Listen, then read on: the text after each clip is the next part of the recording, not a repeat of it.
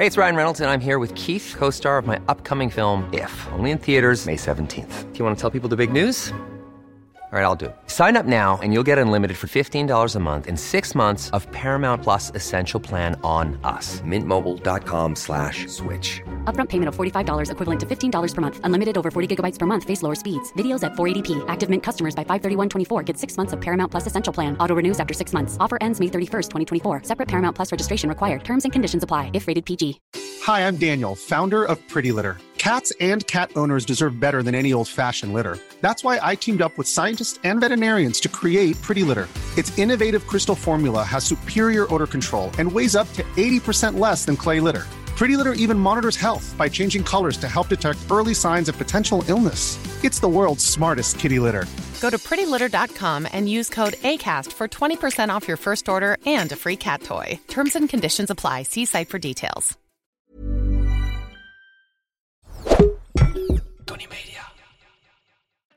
Vandaag in schotschrift. U kunt mij kennen van mijn roman Zacht op Lachen, van mijn podcast Dit komt nooit meer goed en Tussen 30 en Doodgaan. En van mijn stukken in Volkskrant, Eva Jinek, Radio 1 en Moezel Magazine. Malou Holshuizen.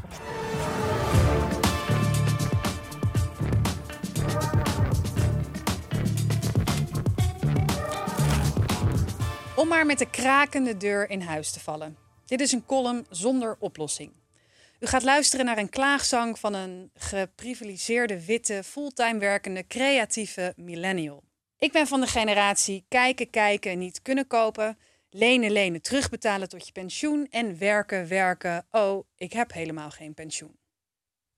Ik heb een studieschuld van een halve ton, een enerverend ZZP-bestaan zonder arbeidsongeschiktheidsverzekering, met een jaarinkomen dat varieert tussen de armoedegrens en boven modaal. Lang leven het schrijversvak, de journalistiek en het snabbelcircuit, Tony Media. Ik woon al zes jaar in een huurhuis in het Amsterdamse Bos en Lommer, dat ik toen der tijd heb weten te bemachtigen door middel van, noem het een valse, noem het een creatieve werkgeversverklaring. Het is, en het zal u niet zijn ontgaan, nogal een tyfuszooi op de woningmarkt. Mensen overbieden alsof het een verpiswedstrijd is en kopen krotten als kastelen om in te wonen en te leven. Of nou ja, wonen, wonen. Om andere mensen in te laten wonen om er zelf een stuk beter van te kunnen leven. Zelf huur ik ook van iemand die in het leven niet veel tekort komt. Een makelaarsbedrijf in de vrije sector. Voor sociale huur kom ik niet in aanmerking, want ik verdien soms te veel.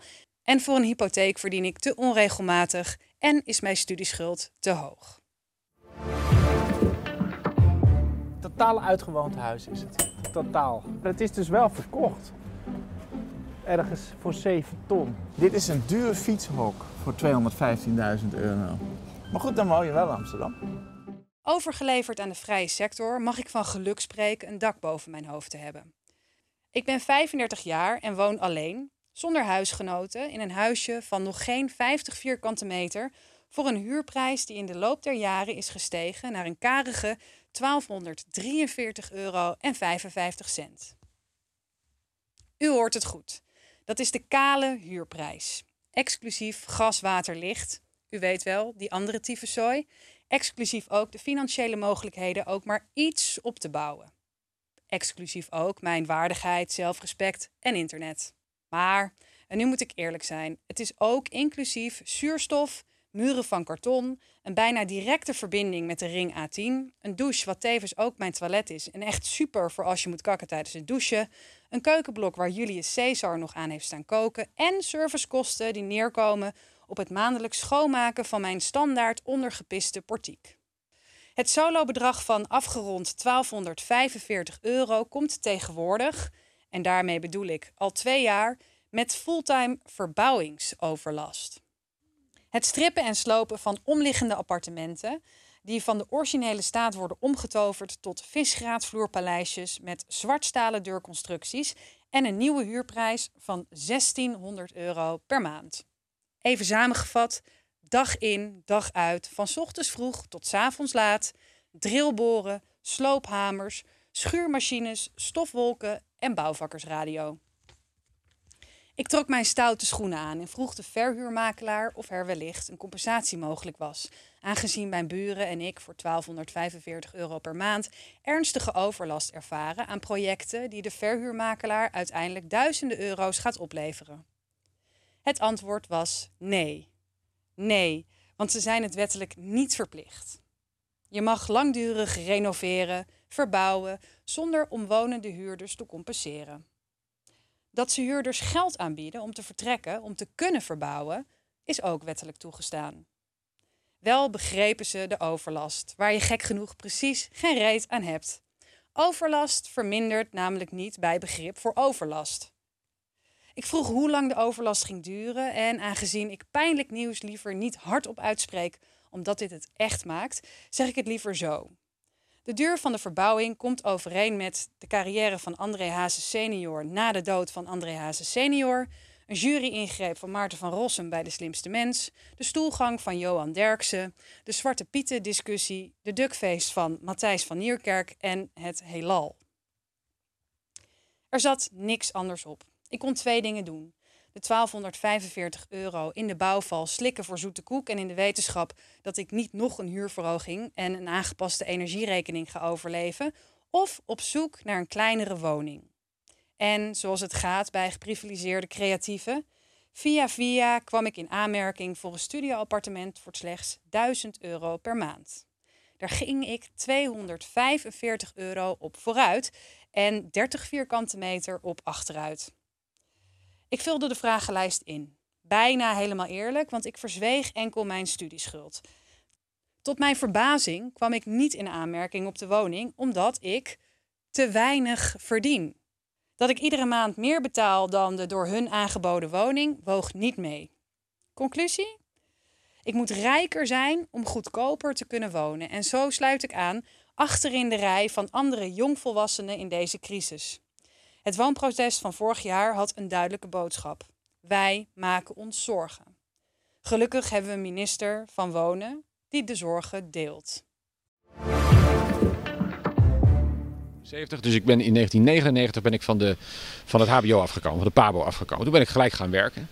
En toen kon ik makkelijk uh, een huis kopen. Uh, heel goedkoop huisje op Rotterdam-Zuid. Een heel klein huisje in niet een hele goede wijk overigens. Maar ja, ik was apen trots op mijn eerste huisje. En, uh, en dat lukte. En ik denk dat dat voor heel veel studenten anders zit. ik heb nooit hoeven lenen, jij wel. Uh, ik kon toen makkelijk een huis kopen. Zij het een heel goedkoop huisje, maar voor jou is dat veel moeilijker waarschijnlijk. Uh, ja, en als je kijkt hoe hard we met elkaar heel veel ouder worden, dus hoe hard de vergrijzing straks ook gaat drukken op datgene wat we met elkaar moeten opbrengen, dus hoeveel ouderen er zijn op hoeveel werkende mensen, ja, dan, dan is dat echt wel iets om je naar de toekomst toe zorgen over te maken. Dus dat begrijp ik heel erg goed. Ja, hoort u dat? Minister Hugo de Jonge heeft nooit hoeven te lenen om te kunnen studeren kon daardoor een huisje kopen in een grote stad. Dat huisje weer kunnen verkopen, dat huisje weer kunnen verkopen en dat huisje weer heeft kunnen verkopen en ga zo maar door. Maar hij begrijpt dat we ons zorgen maken om een toekomst, want die zorgen zijn terecht. Een klassieke drol met een strik eromheen. Hugo de Jonge heeft meer scheid dan de boeren over de snelweg kunnen uitsmeren. Je weet wel, de boeren waar zijn collega Wopke Hoekstra weer langzaam tegenaan begint te schurken en zo het oplossen van het stikstofprobleem vertraagt, waardoor de bouw van nieuwe woningen ook vertraagt. Waardoor we weer aankomen bij de terechte zorgen die, wrijven er maar weer in, volgens Hugo de Jonge terecht zijn. Een uitzichtloos probleem dat, los van het inperken van de vergrijzing en iedere bejaarde het recht van een eigen woning te ontnemen en op straat te flikkeren, alleen maar zal toenemen. Een oplossing zou kunnen zijn dat huisjesmelkers in plaats van hun geld tellen zichzelf een keer in de spiegel aankijken. Of dat Shitty Hugo met een oplossing komt. Ik noem maar iets hoor. Maximale huur- en verkoopprijzen in combinatie met vierkante meters. Iets waar we in de realiteit iets aan hebben. Het is de politiek of een oorlog tussen jong en oud. Laten we hopen op het beste en vrezen voor de bejaarden. Normaal nemen columnisten alleen de maatschappij onder schot. Maar bij schotschrift nemen wij direct daarna ook de columnist onder schot. Malou. Hi, Hallo. Willem. Hoi. Je bent romancier. Mhm. Eh, is, dat er ook, eh, is dat ook de reden dat je ervoor kiest je columns bij ons op schaamteloze wijze volledig aan je persoonlijke leed te wijden? Ja. ja, eigenlijk is dat wel, als ik een column schrijf, eh, dan schrijf ik over mijn persoonlijke leven. Omdat eigenlijk, eh, je zegt nu, het gaat over jouw persoonlijke leed, maar daar kunnen andere mensen zich weer in herkennen. En ehm, ik denk dat er nu, helemaal als het gaat over dit onderwerp, over de wooncrisis, dat er heel veel mensen zijn zoals ik, die zich misschien schamen omdat ze eh, er financieel niet meer uitkomen. Eh, en ik wil met mijn columns, dus door iets over mezelf te vertellen, graag dat mensen zich wat minder alleen voelen. Dus het is eigenlijk een hele empathische reden. Hey, en die schaamte die je net aanhaalt, is dat iets wat eh, dan heel ver van jou afstaat? Nee, het staat niet ver van mij af, want ik maak me heel erg zorgen over de situatie van mijzelf en met mij. Waarom heb je daar dan niet wat meer over opgeschreven als je zo graag verbinding zoekt op dat eh, vlak? ja, omdat. Was wel leuk geweest misschien. Ja, was, eh, dat was wel leuk geweest. Hè? Ja, maar dan had ik wel heel veel research moeten doen en had ik weer andere mensen moeten bellen. En dit, dit kostte minder moeite. Ik weet niet of je de vraag dan helemaal goed begreep. Want ik bedoelde juist, had je dan niet, als je toch op die persoonlijke tour gaat, één tandje meer kunnen ontboezemen van wat het voor, voor gevoel in jou losmaakt en hoe jij daaronder oh, vaart? nog persoonlijker. Nou, niet persoonlijker, maar emotioneler. Want jij zegt, ja, weet je, het- gaat om de emoties. En dan lezen mensen het en dan worden ze heel emotioneel. En dan eh, raak ik ze en dat doe ik ook heel Nee, goed. ik zei niet dat ze heel emotioneel worden, maar ik hoop dan dat ze het herkennen. En ik probeer ook altijd een, eh, de grens van, nou niet echt een grens, maar ik probeer het ook altijd een beetje vlot en humoristisch te maken, zodat mensen er ook graag naar luisteren. Ik bedoel, ja, ik kan wel hier mm, gaan zitten huilen of weet je, gaan mijn bankrekening eh, laten zien van hoe weinig eh, erop staat en wanneer de huur. Maar ik denk dat dat dan weer een beetje te dramatisch wordt. Ik denk dat je toch wel moet zoeken naar de balans van Ja, het is echt... eh, of, vlotte column. of je leed etaleren en het echt ook je bankrekening Ja. laten zien dat die leeg is. Of, of heel erg veel emoties uitstorten. Dat is het Ja. contrast. Ja, en ik hou toch ook wel een beetje van ehm, de vraag: is dit nou serieus of niet? Dus ik hou ook wel weer een beetje van de verwarring. Oh, Ja. ehm, en? En? En wat? Is het serieus? Nou, kijk, hoe ik woon, dat is serieus. Wat ik betaal, wat ik niet kan betalen, dat is serieus. Maar ik vind de, de beeldspraak van dan uitleggen hoe mijn huis eruit ziet. eh, dat ik, kijk, ik woon niet letterlijk in de A10, Willem. Ik woon er wel heel vlakbij. Maar ik woon er niet in. Maar ik zag je twijfelen. Wat? Woont Zeg. ze in de A10? Maar zijn je woon... Wat slecht voor haar longen. Ja, nee, maar Ja. luister even. Ik, wil- ik wil een serieus gesprek Oké, voeren. En ja. ehm, prima dat jij eh, van grappen houdt, maar Mhm.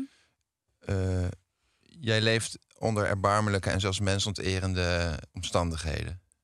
Omschrijf je? Mm, Ja, dat is dan wel jouw interpretatie. Nou, je woont gewoon in een bouwput. Dat is wel waar. Maar hoe, waarom aanvaard je dat eigenlijk? Ja, kijk, ik ben, omdat ik wel moet.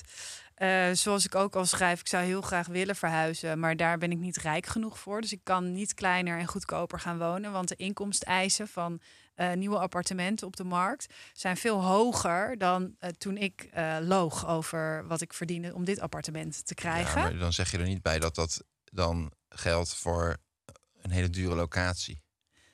Welke dure locatie? Ja, Amsterdam. Ja, ja, ja. Oh, dus waarom ik in Amsterdam blijf wonen, is dat? Ja, Eh, ja ik ben eh, een geboren en getogen Amsterdammer. Dus ik denk dat dat het enige juiste antwoord is. En je las in jouw column dit. Er zit niks anders op. Ik kom twee dingen doen. De 1245 euro in de bouwval slikken voor zoete koek. In de wetenschap dat ik niet nog een huurverhoging plus aangepaste energierekening ga overleven. Of op zoek gaan naar een kleinere woning. Mhm. Er zijn mensen, Ja. niet ik, die zeggen... Het lijkt wel of Malou problemen heeft van een 25-jarige in plaats van 35-jarige. Lekker hip in Amsterdam blijven wonen, terwijl je alleenstaand bent en geen vast inkomen hebt. Ja. Wat vind je van zo'n uitspraak? Eh, ja, ik denk dat het wel Die ik terecht nooit zou is. doen. Nee, nee, nee. Ik denk dat het... Ja, het is een zeer terecht... eh, ehm, eh, ja, het is een zeer terecht punt. Maar ik voel me soms ook iemand van 25. Ik vind zeker dat ik eruit zie als iemand van 25. Ehm, kijk, eh, ik zou natuurlijk kunnen gaan samenwonen. met mijn vriend. Maar die heeft kinderen en dat gesprek hebben we al gevoerd, Willem. Touché. Ehm, ik zou buiten de stad kunnen gaan wonen. Wat is er mis met Diemen? Purmerend? Eh, Daar oeh, praten ze ook best wel Amsterdams. Ja, Almere. Almere. Is ook heerlijk wonen. Eh, ja.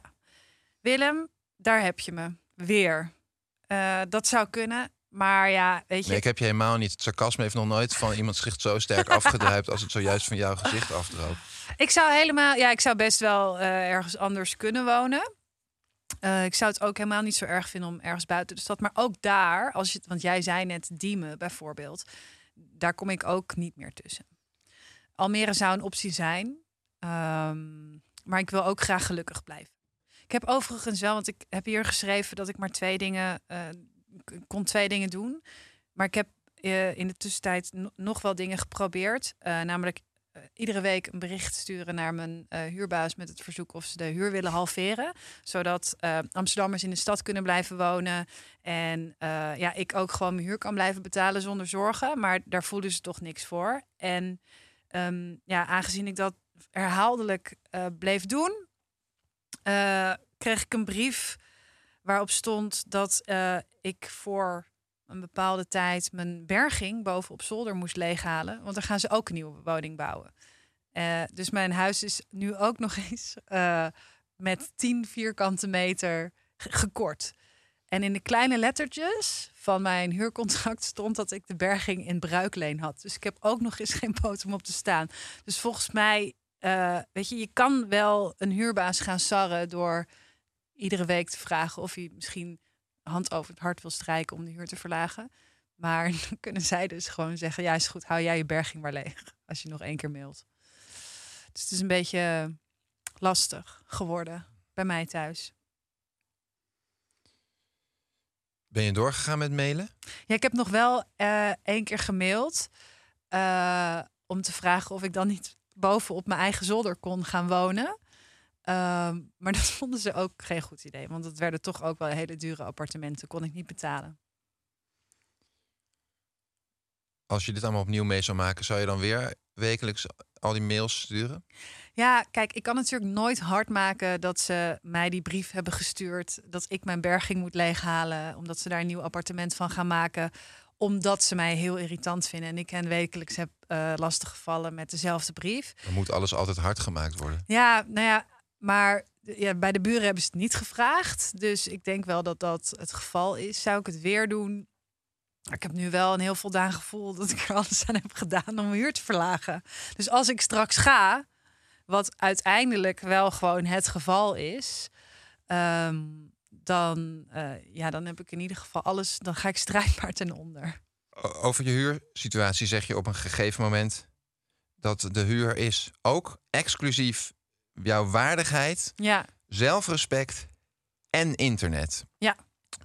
Maar als ik dan lees hoe vaak je het woord ik in je column gebruikt, Mhm. 29 keer, ja, zit je bijna op 3% van de hele tekst. ja. dan zou ik, eh, krijg ik toch het idee dat je eh, op het gebied van het zelfrespect juist bij de ruim bedeelden hoort.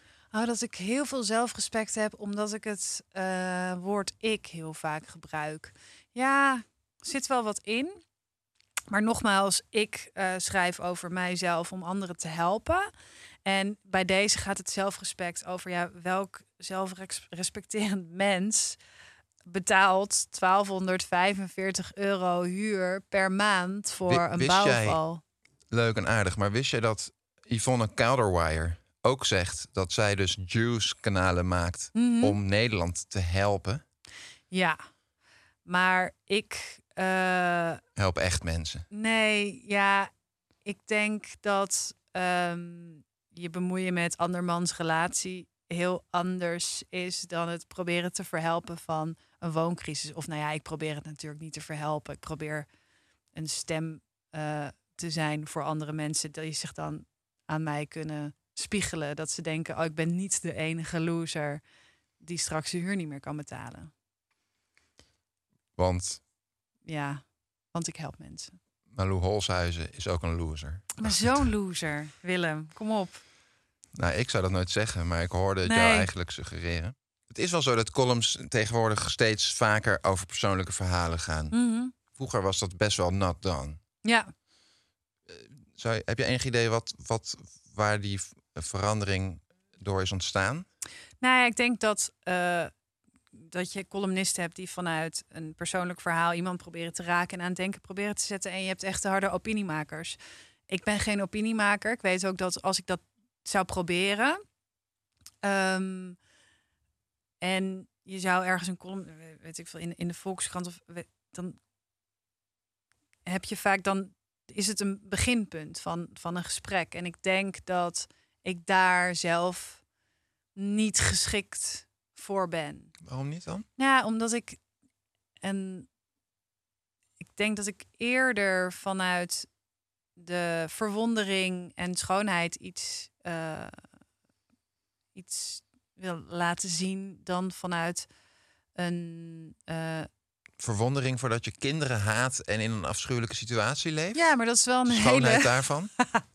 Dus, ja, maar wel dus de, de, de schoonheid van. Jouw zelfmedelijden. Ja, nee, niet de schoonheid van mijzelf medelijden, maar de schoonheid. Kijk, je hebt natuurlijk heel veel stigma's. En eh, eh, als het weer gaat over die kinderen, het stigma is dat je eh, een gezin sticht. Dus ik vind het best wel heel erg mooi dat nu veel meer vormen zich uitspreken, waardoor dat stigma verandert. Dat vind ik echt wel een schoonheid van de tijd waarin we leven. Kijk, als ik nu Wat hier... is hier dan de schoonheid in? in dit, ja. Ik denk dat de schoonheid hem zit in de saamhorigheid. Dat ehm, wat voor loser je ook bent, er ook andere losers zijn die zich hetzelfde voelen. Dus daarin je toch een, een soort universeel eh, probleem waarin je heel alleen kan voelen, eh, iets gezamenlijks maakt. Hey, op het einde van je column dan kom je ineens toch aan met eh, Hugo de Jonge en allemaal dat soort zaken. Ja. En dan doe je nog een soort hartekreet naar de politiek. Mhm. Maar je zegt net ook, ik wil geen opiniemaakster zijn. Nee. Is er niet een middenweg? Nou, ik denk wel, kijk, dit is natuurlijk wat.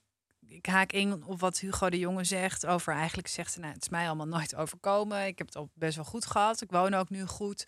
Eh, nou, met mij heel veel andere oude mensen, want de de vergrijzing wordt ook steeds meer.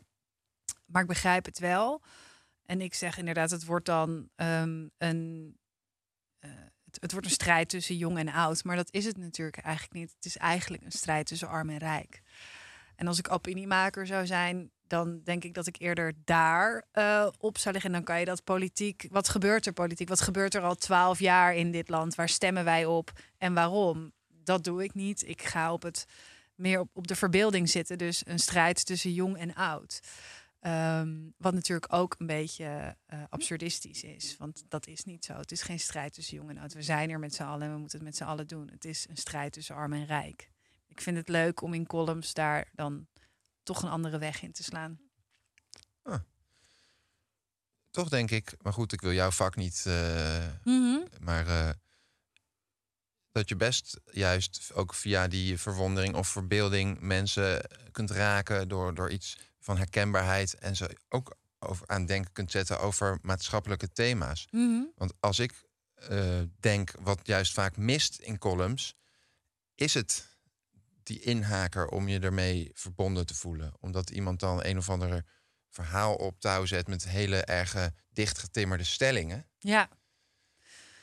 Ja, misschien heb je daar wel een punt hoor. Kijk, ik eh, ben redelijk pessimistisch als het eh, gaat over waar wij als land, eh, de politieke voorkeur van ons land. Dus ehm, ik denk dat er verandering kan komen als we anders gaan stemmen.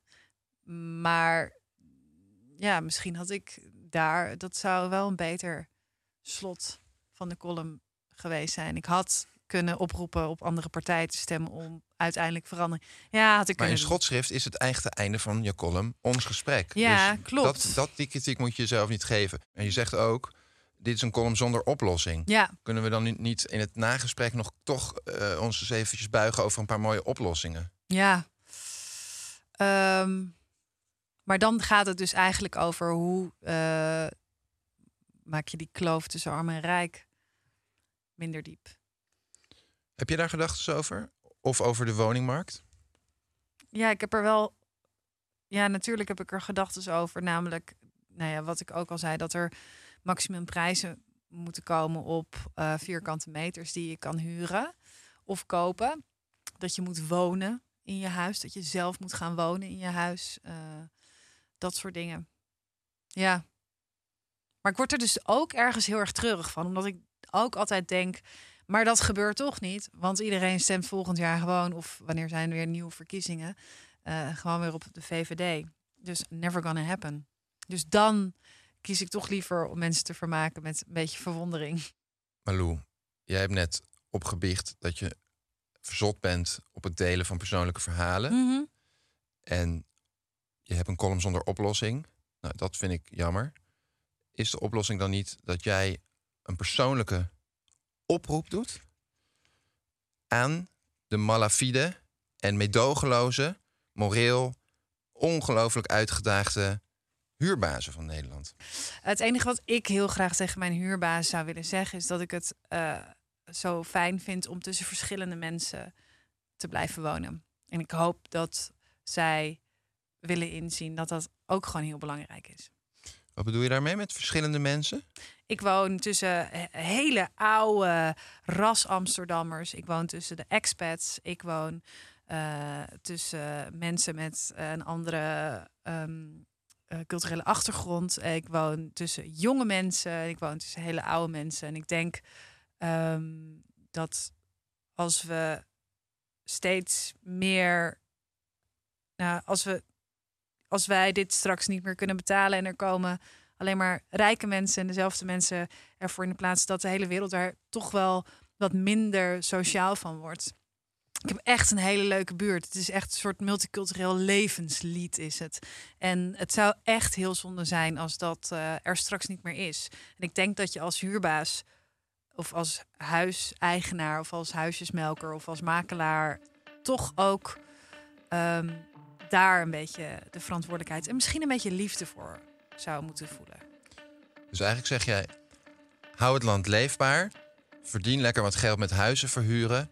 Maar doe, sla alsjeblieft niet zo door. Inderdaad. Ja, dat is precies wat ik bedoel, Willem. Huurbaas van Malou, hartstikke bedankt dat je haar leven zo verziekt... waardoor we dit schitterende gesprek hebben kunnen voeren. Manu, Malou, eh, bedankt dat je je zo open hebt gesteld. Graag gedaan. Ehm, luisteraars, ongelooflijk bedankt dat jullie je hart ook hebben opengesteld voor Malou.